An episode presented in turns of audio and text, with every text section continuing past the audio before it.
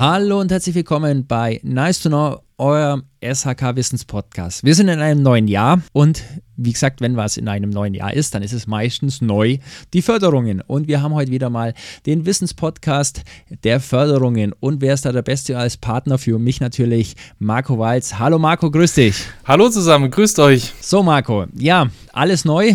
Wie gesagt, wir haben jetzt 2023.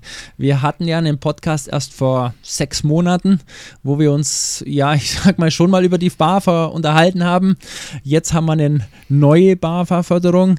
Wie geht's dir so mit der neuen BAFA-Förderung? Ja, nicht mal sechs Monate, sondern eher schon vier. Wir haben im August den Podcast aufgenommen, weil da die neuen Änderungen rauskamen. Und jetzt haben sie sich schon wieder geändert. Und wir sind jetzt, ja, ein bisschen ähm, ja, überrascht worden von der neuen Förderung und deswegen, ja, wir müssen uns da wieder reinarbeiten und diesmal wird es auch nicht ganz so einfach wie die letzten Male, sondern jetzt wird es ein bisschen komplizierter. Wir haben wirklich viele Grenzwerte, die eingehalten werden müssen, viele Vorgaben, komplett unterschiedliche Möglichkeiten, die man hier hat und deswegen wird es dieses Jahr richtig interessant mit der Förderung. Ja, für alle, die diesen alten Podcast suchen, wir haben ihn gelöscht, natürlich, ist ja richtig, weil diese Fördermaßnahmen wir natürlich nicht mehr angehen wollen und nicht mehr zeigen wollen. Deswegen ist er nicht mehr bei uns irgendwo zum Hören. Wer den natürlich haben möchte, kann jederzeit an podcast.hzbl eine E-Mail schicken und dann kriegt er natürlich diesen Podcast. Aber wir haben ihn gelöscht und er ist eigentlich nicht mehr bei uns auf der Liste zum Finden, denn wir schauen ins Jahr 2023. Markus, ganz kurz, Marco, für dich nochmal auf 2022. Wie sieht es aus? Wie ist es gelaufen mit den Förderungen? Wie viele Förderungen hast du denn 2022 gestellt? Boah, wir haben 170 Anträge, glaube ich, gestellt. Ähm, ja, mega viel, aber klar, wir haben auch brutal viele Anträge. Man sieht es ja auch auf der BAFA, auf den ganzen Statistiken. Wir haben hier einen brutalen Boom gehabt im August, weil einfach diese 45 Prozent gerade auf Biomasse und auch auf die Wärmepumpe ja einfach gefallen oder gefallen ist im August und deswegen hat man hier nochmal brutal viele Anträge gestellt. Ähm, ja, deswegen ja, ist dieses Jahr brutal vom Antragstellen gewesen und jetzt schauen wir mal, wie es die nächsten Jahre läuft, aber ich sehe es schon kommen, dass wir ein bisschen weniger Anträge stellen dürfen. Okay, dann schauen wir uns das mal auf jeden Fall mal an. Marco, wir reden ja immer drüber, BAFA, inzwischen Zeit das neue Wort sozusagen BEG. Was ist denn der Unterschied zwischen der BAFA und der BEG oder was, was ja, Unterschied ist es ja eigentlich nicht, aber was bedeutet eigentlich BAFA und was bedeutet die BEG? So, also BAFA ist im Endeffekt ganz einfach. BAFA ist das Bundesamt für Ausfahr und Wirtschaft. Ähm, und da muss man hier ein bisschen auch aufpassen. Es ist im Endeffekt das Gleiche. Ähm, die BAFA gibt es raus und das Gesetz ist im Endeffekt Bundesförderung für effiziente Gebäude. Und genau das ist eigentlich das, was die BEG aussagt. Und deswegen ist eigentlich so, ja, BAFA der Rausgeber und BEG ist die, die Förderungsmaßnahme. Und das zählt halt hauptsächlich für Einzelmaßnahmen. Genau, wir reden jetzt auch schon rein. Du hast schon, gesagt, Einzelmaßnahmen. Grundsätzlich mal sind natürlich auch einige Sachen, hast du auch schon erzählt, eben ausgegangen, also ausgefallen, ausgelaufen, die weggefallen sind. Zum Beispiel die CO2-Gebäudesanierungsprogramm ist weggefallen. Das Programm zur Heizungsoptimierung ist weggefallen oder ist zumindest jetzt ersetzt, sagen wir mal so komplett. Und ganz wichtig auch das Anreizprogramm für Energieeffizient. Auch das ist tatsächlich jetzt weggefallen. Wir wollen aber jetzt natürlich in das BEG reinschauen und das BEG ist mal grundsätzlich mal in drei Sparten unterteilt und das mal ganz einfach die Wohngebäude, die Nicht-Wohngebäude und die Einzelmaßnahmen. Da müssen wir einfach auch hinschauen, was es da ist und auch hier wieder sind diese jeweiligen Sparten sozusagen wieder unterteilt in Wärmeerzeuger, Heizungsoptimierung, Gebäudehülle und Anlagentechnik. Entscheidend ist eins, es hat sich natürlich einiges geändert. Einiges ist bei gleich geblieben. Einiges war schon immer so und ist auch sinnvoll. Ganz wichtig ist mal grundsätzlich, es wird jetzt auch hier wieder das Gesamtprojekt für diese ganzen BEG-Förderung komplett mitgefördert. Aber, und hier haben wir schon mal einen Punkt, Marco, kann eigentlich rein theoretisch der Endverbraucher eine BAFA-Förderung selbstständig, ja, ich sag mal, an, angehen? Also prinzipiell kann jeder ähm, einen Antrag stellen. Man muss hier nur vieles beachten und es sind auch viele ja, Punkte, die man hier ähm, werden hier abgefragt, die ja nur schwer von einem Laien ähm, ausgefüllt werden können. Deswegen empfehlen wir definitiv, nehmt hier lieber einen Kollegen mit ins Boot, der entweder Heizungsbau ist und viele Anträge stellt oder einen Energieberater, der das wirklich aus dem FF kann und hier ganz genau weiß, ähm, was wird gefördert. Und vielleicht äh, unterstützt er hier auch in der, in der Auswahl von den, von den passenden Produkten für das Gebäude, weil ich kann mit, mit der einen oder anderen Maßnahme hier doch auch vielleicht die eine oder andere Förderung mehr ähm, mir holen. Und deswegen macht es auf jeden Fall Sinn aus unserer Sicht, hier den Fachmann mit ins Boot zu nehmen und um die Anträge zu stellen. Aber generell kann es eigentlich jeder stellen. Ganz wichtig ist natürlich zum Schluss, das muss man natürlich mit reinnehmen, Marco, die Überprüfung durch einen Fachbetrieb oder Energieeffizienzexperten, wie du das schon gesagt hast. Im Endeffekt, das muss ja zum Schluss eigentlich mit bei dem Antrag mit Datei äh, mit hingeschickt werden. Das ist auch so ein Punkt, wenn wir den Antrag auch abschicken und rein theoretisch ja, ich sag mal, eine Bestätigung bekommen, dass der Antrag eingegangen ist, dann kann ja rein theoretisch die Maßnahme begonnen werden. Aber da muss man auch darauf aufpassen, wenn sie begonnen wird, ist es so, dass eigentlich rein theoretisch auch hier wieder, ihr merkt schon, es ist sehr viel Theorie dahinter, wenn ihr mit diesem Antrag, also ihr habt den reingeschickt, ihr bekommt die die Zusage, dass er eingegangen ist. Also es ist noch die, die Zusage, dass es die Maßnahme gefördert wird, sondern nur, dass es eingegangen ist. In dem Moment könnt ihr auf eure eigenen Kosten rein theoretisch oder mit dem, ja, sag mal, mit dem Risiko anfangen und könnt die Arbeiten ausführen. Wenn es dann nicht gefördert wird, habt ihr halt das Problem, dass ihr das nicht kommt. Aber sind wir uns ganz ehrlich, Marco, die Fördermaßnahmen, der Fördertopf, wird der leer? Ich kann es mir eigentlich nicht vorstellen. Ja, es gibt einen Fördertopf, aber ich denke auch nicht, dass der leer geht. Man muss hier nur vieles beachten. Gerade wenn man, wenn jetzt hier mal ein Antrag abgelehnt wird und man möchte hier einen Antrag neu stellen, muss man halt auch ja, darauf achten. Ich stelle den Antrag immer zu dem Förderrichtlinien, die zu diesem aktuellen Zeitpunkt gelten. Das heißt, nur mal als Beispiel, ich habe im August einen Antrag gestellt, der wird abgelehnt aus irgendwelchen Gründen. Ähm, ich habe mit meiner Maßnahme noch nicht begonnen und möchte heute einen Antrag stellen, dann muss ich zu den heutigen Förderrichtlinien den Antrag stellen. Ähm, das ist schon mal ein Punkt, wo ich ja viel Geld auch verlieren kann.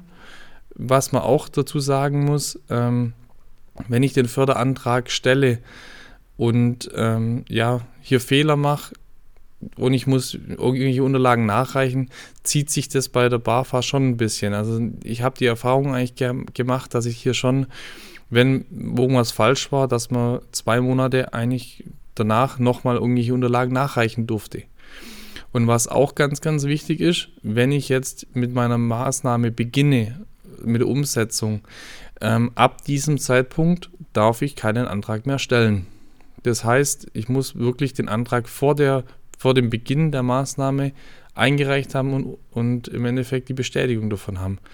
Ähm, deswegen muss ich wirklich sagen, also man muss hier definitiv vieles beachten. Das glaube ich auf jeden Fall. Also es wird auf jeden Fall interessant. Allein schon, ja, ich sag mal auch eins, was dazu kommt, ist ja klar, der hydraulische Abgleich ist jetzt Grundvoraussetzung. Und ich würde mal sagen, äh, das wird natürlich schon mal interessant, weil wie gesagt, ist ja nur noch Verfahrensart B möglich. Also das ist auch nur noch zulässig, glaube ich. Marco, äh, Verfahren A, glaube ich, ist ja nicht mehr zulässig, richtig? Richtig. Stehe ich da falsch? Ja. Richtig, genau. Also es ist nur noch B zulässig und da allein wird es ja schon schwierig, das selbstständig durchzuführen. Also ich sag mal, ohne Fachmann ist das nicht mehr möglich. Ja, Marco, aber jetzt gehen wir natürlich gleich mal rein in die Förderungen. Mal grundsätzlich, wie sieht es aus? Was wird gefördert? Sag uns mal ein bisschen die Grund, also ich sage jetzt mal die Grundförderung und vor allem auch, was dazu gefördert ist. Weil es gibt ja einmal diese Standard- oder Fördersätze sozusagen und es gibt natürlich die zusätzlichen, was man noch dazu machen kann. Was gibt es denn so für Standard-Fördersätze? Also was auf jeden Fall immer noch gefördert wird, ist die reine thermische Solaranlage. Ähm, bei der thermischen Solaranlage kann ich bis zu 35% Förderung bekommen. Ähm, bei Biomasse bis zu 20%, ähm, bei der Wärmepumpe bis zu 40%. Und neu bei, bei der Förderung ist die Brennstoffzellensysteme. Hier kann ich bis zu 35% ähm, Förderung holen. und bei, der Wärme, bei Wärmenetzen, die werden auch noch gefördert, hier bis zu 40 Prozent. Jetzt hast du schon gesagt, Biomasse, eine gewisse Summe. Die Grundförderung ist natürlich 10 Prozent. Wie kommst du jetzt auf deine 20 Prozent? Um. Ähm. Also, weil das ist natürlich, da bist du jetzt der Fachmann dazu. genau, also ich sag mal, die BAFA, das ist ein schönes, äh, schönes Bild, was die BAFA hier auf der Seite hat, ähm, wo das natürlich deutlich drinsteht. Ähm, ich kriege hier 10% natürlich auf meinen Biomassekessel und kann das Ganze jeweils immer kombinieren mit dem sogenannten Heizungstauschbonus. Und den kriege ich für Öl, Gas, Kohle und Nachtspeicherheizungen. Ähm, hier muss man aber jetzt brutal darauf achten, weil hier hat sich auch ein bisschen was geändert. Ähm, es ist so, Nachtspeicheröfen werden jetzt natürlich mitgefördert. Ähm, was hier aber darauf zu achten ist, gerade bei Gasheizungen. Gasheizungen ist ein Mindestalter mittlerweile vorgeschrieben, ein Mindestalter von 20 Jahren. Ähm, und da zählt nicht das Herstellungsdatum, sondern die Inbetriebnahme von der Heizungsanlage. Es gibt dazu aber auch wiederum eine kleine Ausnahme schon wieder, ähm, was es komplizierter macht. Ähm, und hier geht es nämlich um Gasetagenheizungen. Bei Gasetagenheizungen muss ich diese 20 Jahre nicht einhalten. Das ist eine Ausnahme hier, die die BAFA uns einräumt, weil sie halt auch diese Gasetagenheizungen ausgebaut haben möchte.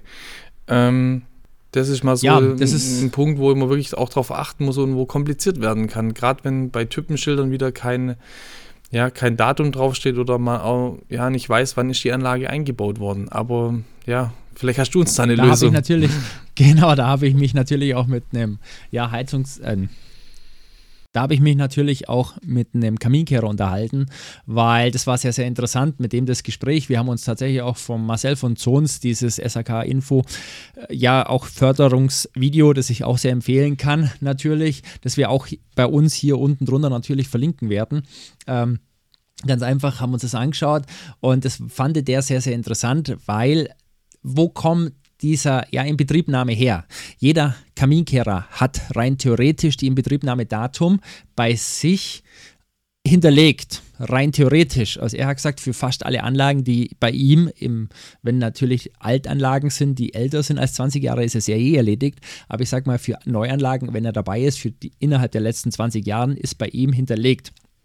Und er hat auch gesagt, die Inbetriebnahmedatum wird auch bei Ihnen genau eingegeben, eingeschrieben. Also das ist die Messung meistens vom Kaminkehrer. Also die könnt ihr auf jeden Fall bei den Kaminkehrer abfragen. Und die meisten Kaminkehrer haben die Unterlagen bei sich. Also das ist wirklich so bei Gasheizungen natürlich ganz extrem. Da haben sie wirklich fast alle Unterlagen. Bei Öl ist ein bisschen schwieriger. Aber ich sag mal, bei Gas ist es überhaupt kein Problem und hier den Inbetriebnahmedatum kann man auf jeden Fall beim Kaminkehrer erfragen und damit ist es auch eigentlich normalerweise kein Problem. Genau, Marco, jetzt sind wir natürlich dran. Du bist natürlich jemand, der sehr biomasselastig ist. Wie sieht es denn bei dir aus? Wie sieht deine Biomasse aus? Dein Zukunft für dich? Ja, ich sag mal so, es wird halt eine Herausforderung. Oder besser gesagt, die Grenzwerte sind halt brutal nach oben gegangen. Ähm, hier hat äh, die BAFA jetzt neue Richtlinien ein bisschen angepasst, gerade bei der Biomasse. Ähm, wir dürfen, also es wird aktuell so sein, dass ähm, Biomassekessel nicht mehr rein eingebaut werden dürfen, sondern nur noch in einer Kombination. Und das heißt, Kombination ist im Endeffekt ähm, ja, eine Kombination aus Solar zum Beispiel oder Wärmepumpe, zum Beispiel zur, zur Brauchwasserunterstützung oder auch ähm, zur Raumheizung. Das heißt, ich muss auf jeden Fall eine Kombination einbauen. Das heißt, die reine Biomasseanlage wird so nicht mehr gefördert. Was auch noch eine kleine Anpassung ist, ähm, ist die jahreszeitbedingte Raumheizungsnutzungsgrad, der sogenannte ETAS. Ähm, da ist ein Mindestwert angenommen von 81 Prozent, ähm, was definitiv schon eine Herausforderung ist für viele Hersteller. Ähm, ja, muss man halt einhalten. Das heißt, ähm, was auch noch damit zusammenhängt, ist der Staubemissionsgrenzwert, der aktuell bei der BAFA bei maximal 2,5 Milligramm je Kubik ähm, bemessen ist. Und das sind schon Werte, wo ja der Partikelabscheider genauso auch wie ein Brennwert ja immer mehr in, in den Fokus rutscht. Ähm, und da muss man schon aufpassen, dass man die Grenzwerte erfüllt. Und hier muss man ja, im Gegensatz zu anderen Förderungen ein bisschen mehr drauf achten. Ja, deswegen ändert sich hier in der, in der Biomasse gravierend was. Aber ich glaube, hier ändert sich ja auch bei der Wärmepumpe einiges, richtig? Ja, na, natürlich. Aber auch hier nochmal bei der Biomasse, einzige, was sich nicht ändert, ist der Pufferspeicher, oder Marco? Richtig. Der bleibt immer noch bei 55 Liter für Scheitholz und Hackschnitzel 30 Liter, ist korrekt? Genau, und Pellets genau das gleiche. Ähm, das muss ich genauso einhalten wie immer. Ähm, was sich auch zum Beispiel gar nicht ändert, um einfach, dass wir es vervollständigt haben. Ähm, die Summe der BAFA-Höhe, die ich angeben kann, ist immer noch bei ähm, 60.000 Euro je Wohneinheit. Ähm, und das muss ich schon beachten. Ähm, Gerade, wir haben jetzt auch den mehrmals den Fall gehabt, ähm, wenn jetzt die Dachhülle zum Beispiel gemacht wird, also das Dach saniert wird und hier auch eine Förderung beantragt wird, es gilt auf die gesamte BAFA-Förderung. Das heißt, egal welche Maßnahme ich mache, ich darf maximal 60.000 Euro pro Wohneinheit angeben pro Jahr. Pro Jahr. Also es ist auf jeden Fall, wie gesagt, wir haben es jetzt gehört, verpflichtende Kombination Solarthermie, Wärmepumpen. Also das wird auf jeden Fall interessant. Du hast jetzt auch schon an die Wärmepumpen hin, aber bevor wir jetzt zur Wärmepumpe kommen, Marco, bevor wir da jetzt groß reingehen, wie sieht es eigentlich aus mit Öl und Gas?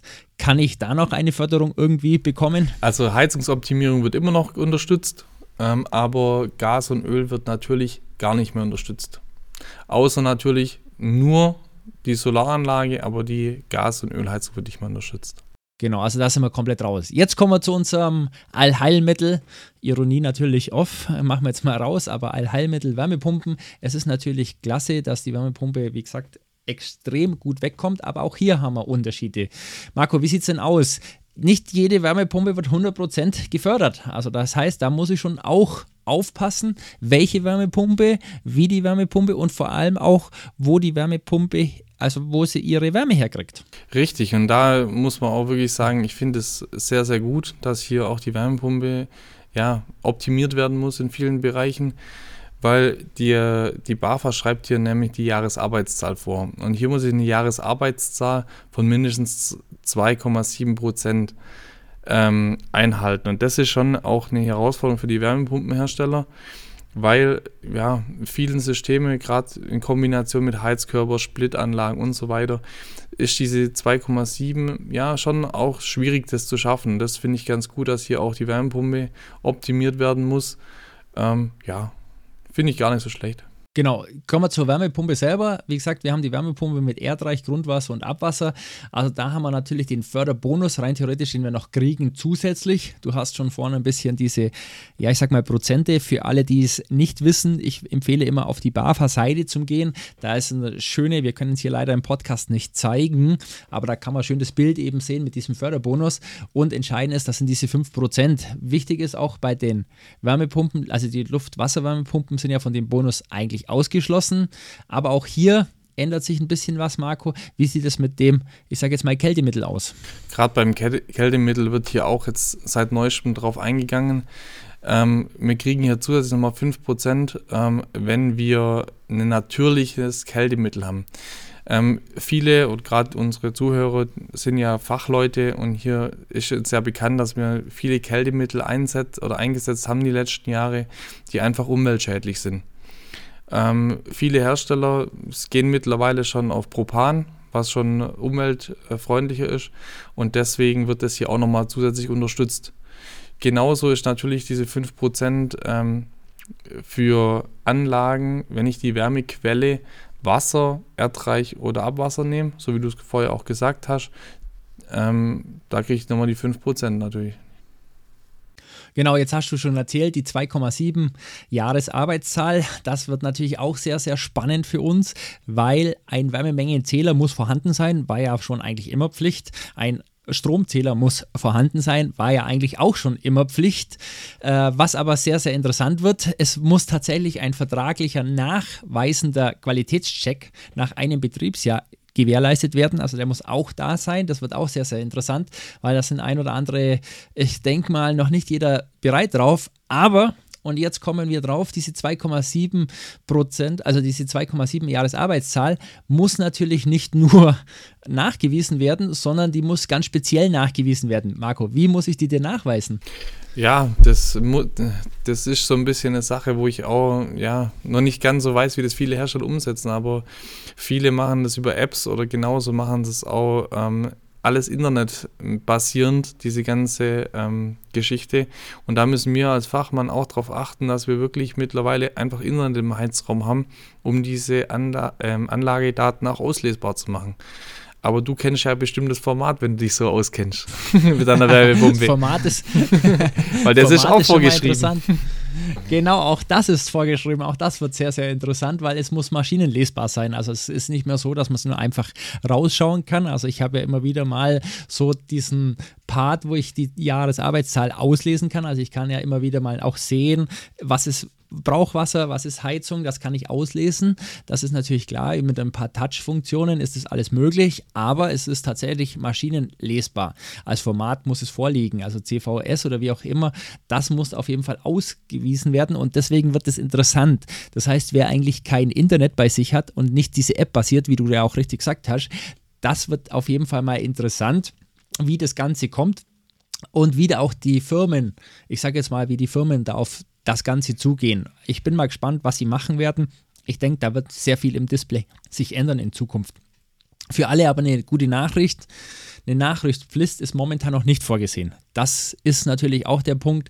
Das ist natürlich noch nicht gesehen, aber wir müssen das tatsächlich jetzt, wie gesagt, einfach mal sehen. Und da bin ich gespannt, wie das noch rauskommt und was sich da bei uns noch ändert. Also wer nur noch mit Stift und Papier draußen rumrennt, ich glaube, das wird schwierig. Ich denke, die meisten werden dann tatsächlich gezwungen werden, jetzt natürlich auf Tablet umzusteigen. Marco, was haben wir noch für Möglichkeiten? Also ich, wir haben ja schon, du hast ja vorhin schon mal angesprochen, diese, ja, ich, ich sag mal, Optimierung, da ist ja auch eine Möglichkeit bei der Optimierung. Was muss man denn da machen oder was muss man denn überhaupt optimieren? Was kann man denn überhaupt optimieren? Ja, die gesamte Heizungsanlage kann man ja optimieren.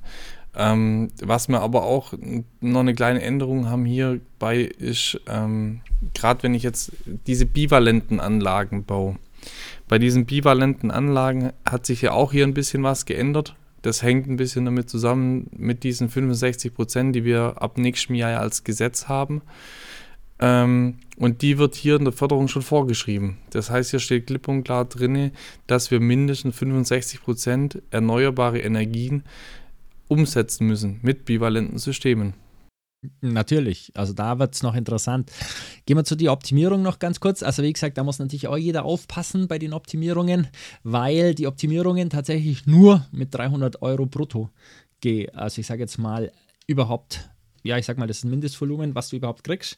Und da ist natürlich alles drin mit Dämmung. War aber schon immer so, Marco, oder? Dämmung war schon immer, würde ich sagen.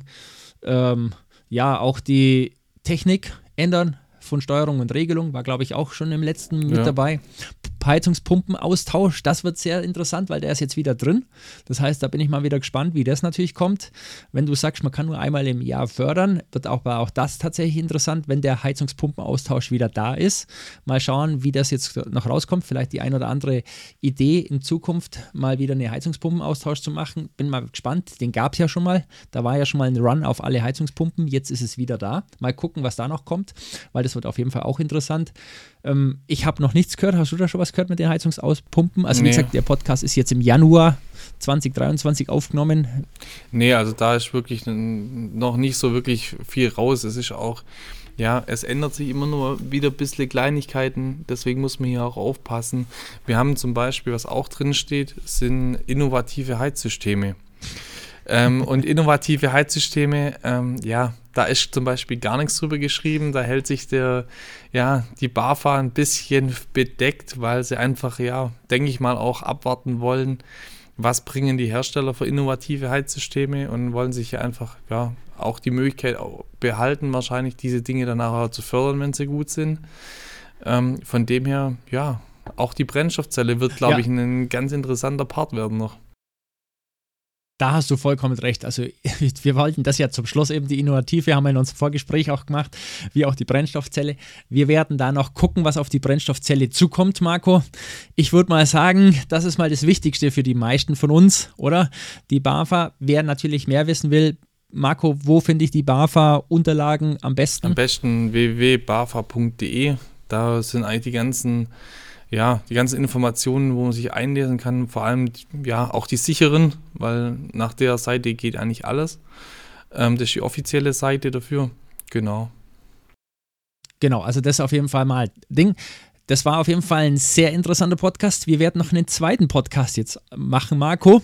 Und zwar, es gibt auch, vielleicht nicht ganz für den Heizungsbauer, aber dennoch auch interessant, es gibt natürlich auch noch eine andere Förderung, die jetzt tatsächlich plötzlich 0% Steuern auf was bringen. Was ist denn das für eine Podcast, Marco? Ja, das ist die PV-Anlage. Also gerade PV-Anlagen werden ab diesem Jahr auch ein bisschen unterstützt. Und man muss es ein bisschen vorsichtig ausdrücken. Hier wird nämlich die Mehrwertsteuer gesenkt. Sie wird nicht weggelassen, sondern gesenkt. Das hat ein bisschen was mit steuerlichen Hintergründen, aber die wird auf jeden Fall auf 0% gesenkt. Das klingt auf jeden Fall gut und damit möchte ich hier den Podcast beenden. Vielen Dank, lieber Marco. Bitte, bitte, für gerne. Den tollen Podcast. Wir hören uns bei dem nächsten Podcast über diese 0% Senkung, nein, auf 0%, auf 0% Senkung. da bin ich jetzt auch gespannt, weil das interessiert mich natürlich auch. Vielen Dank für den Podcast. Bis zum nächsten Mal. Servus. Servus, macht's gut.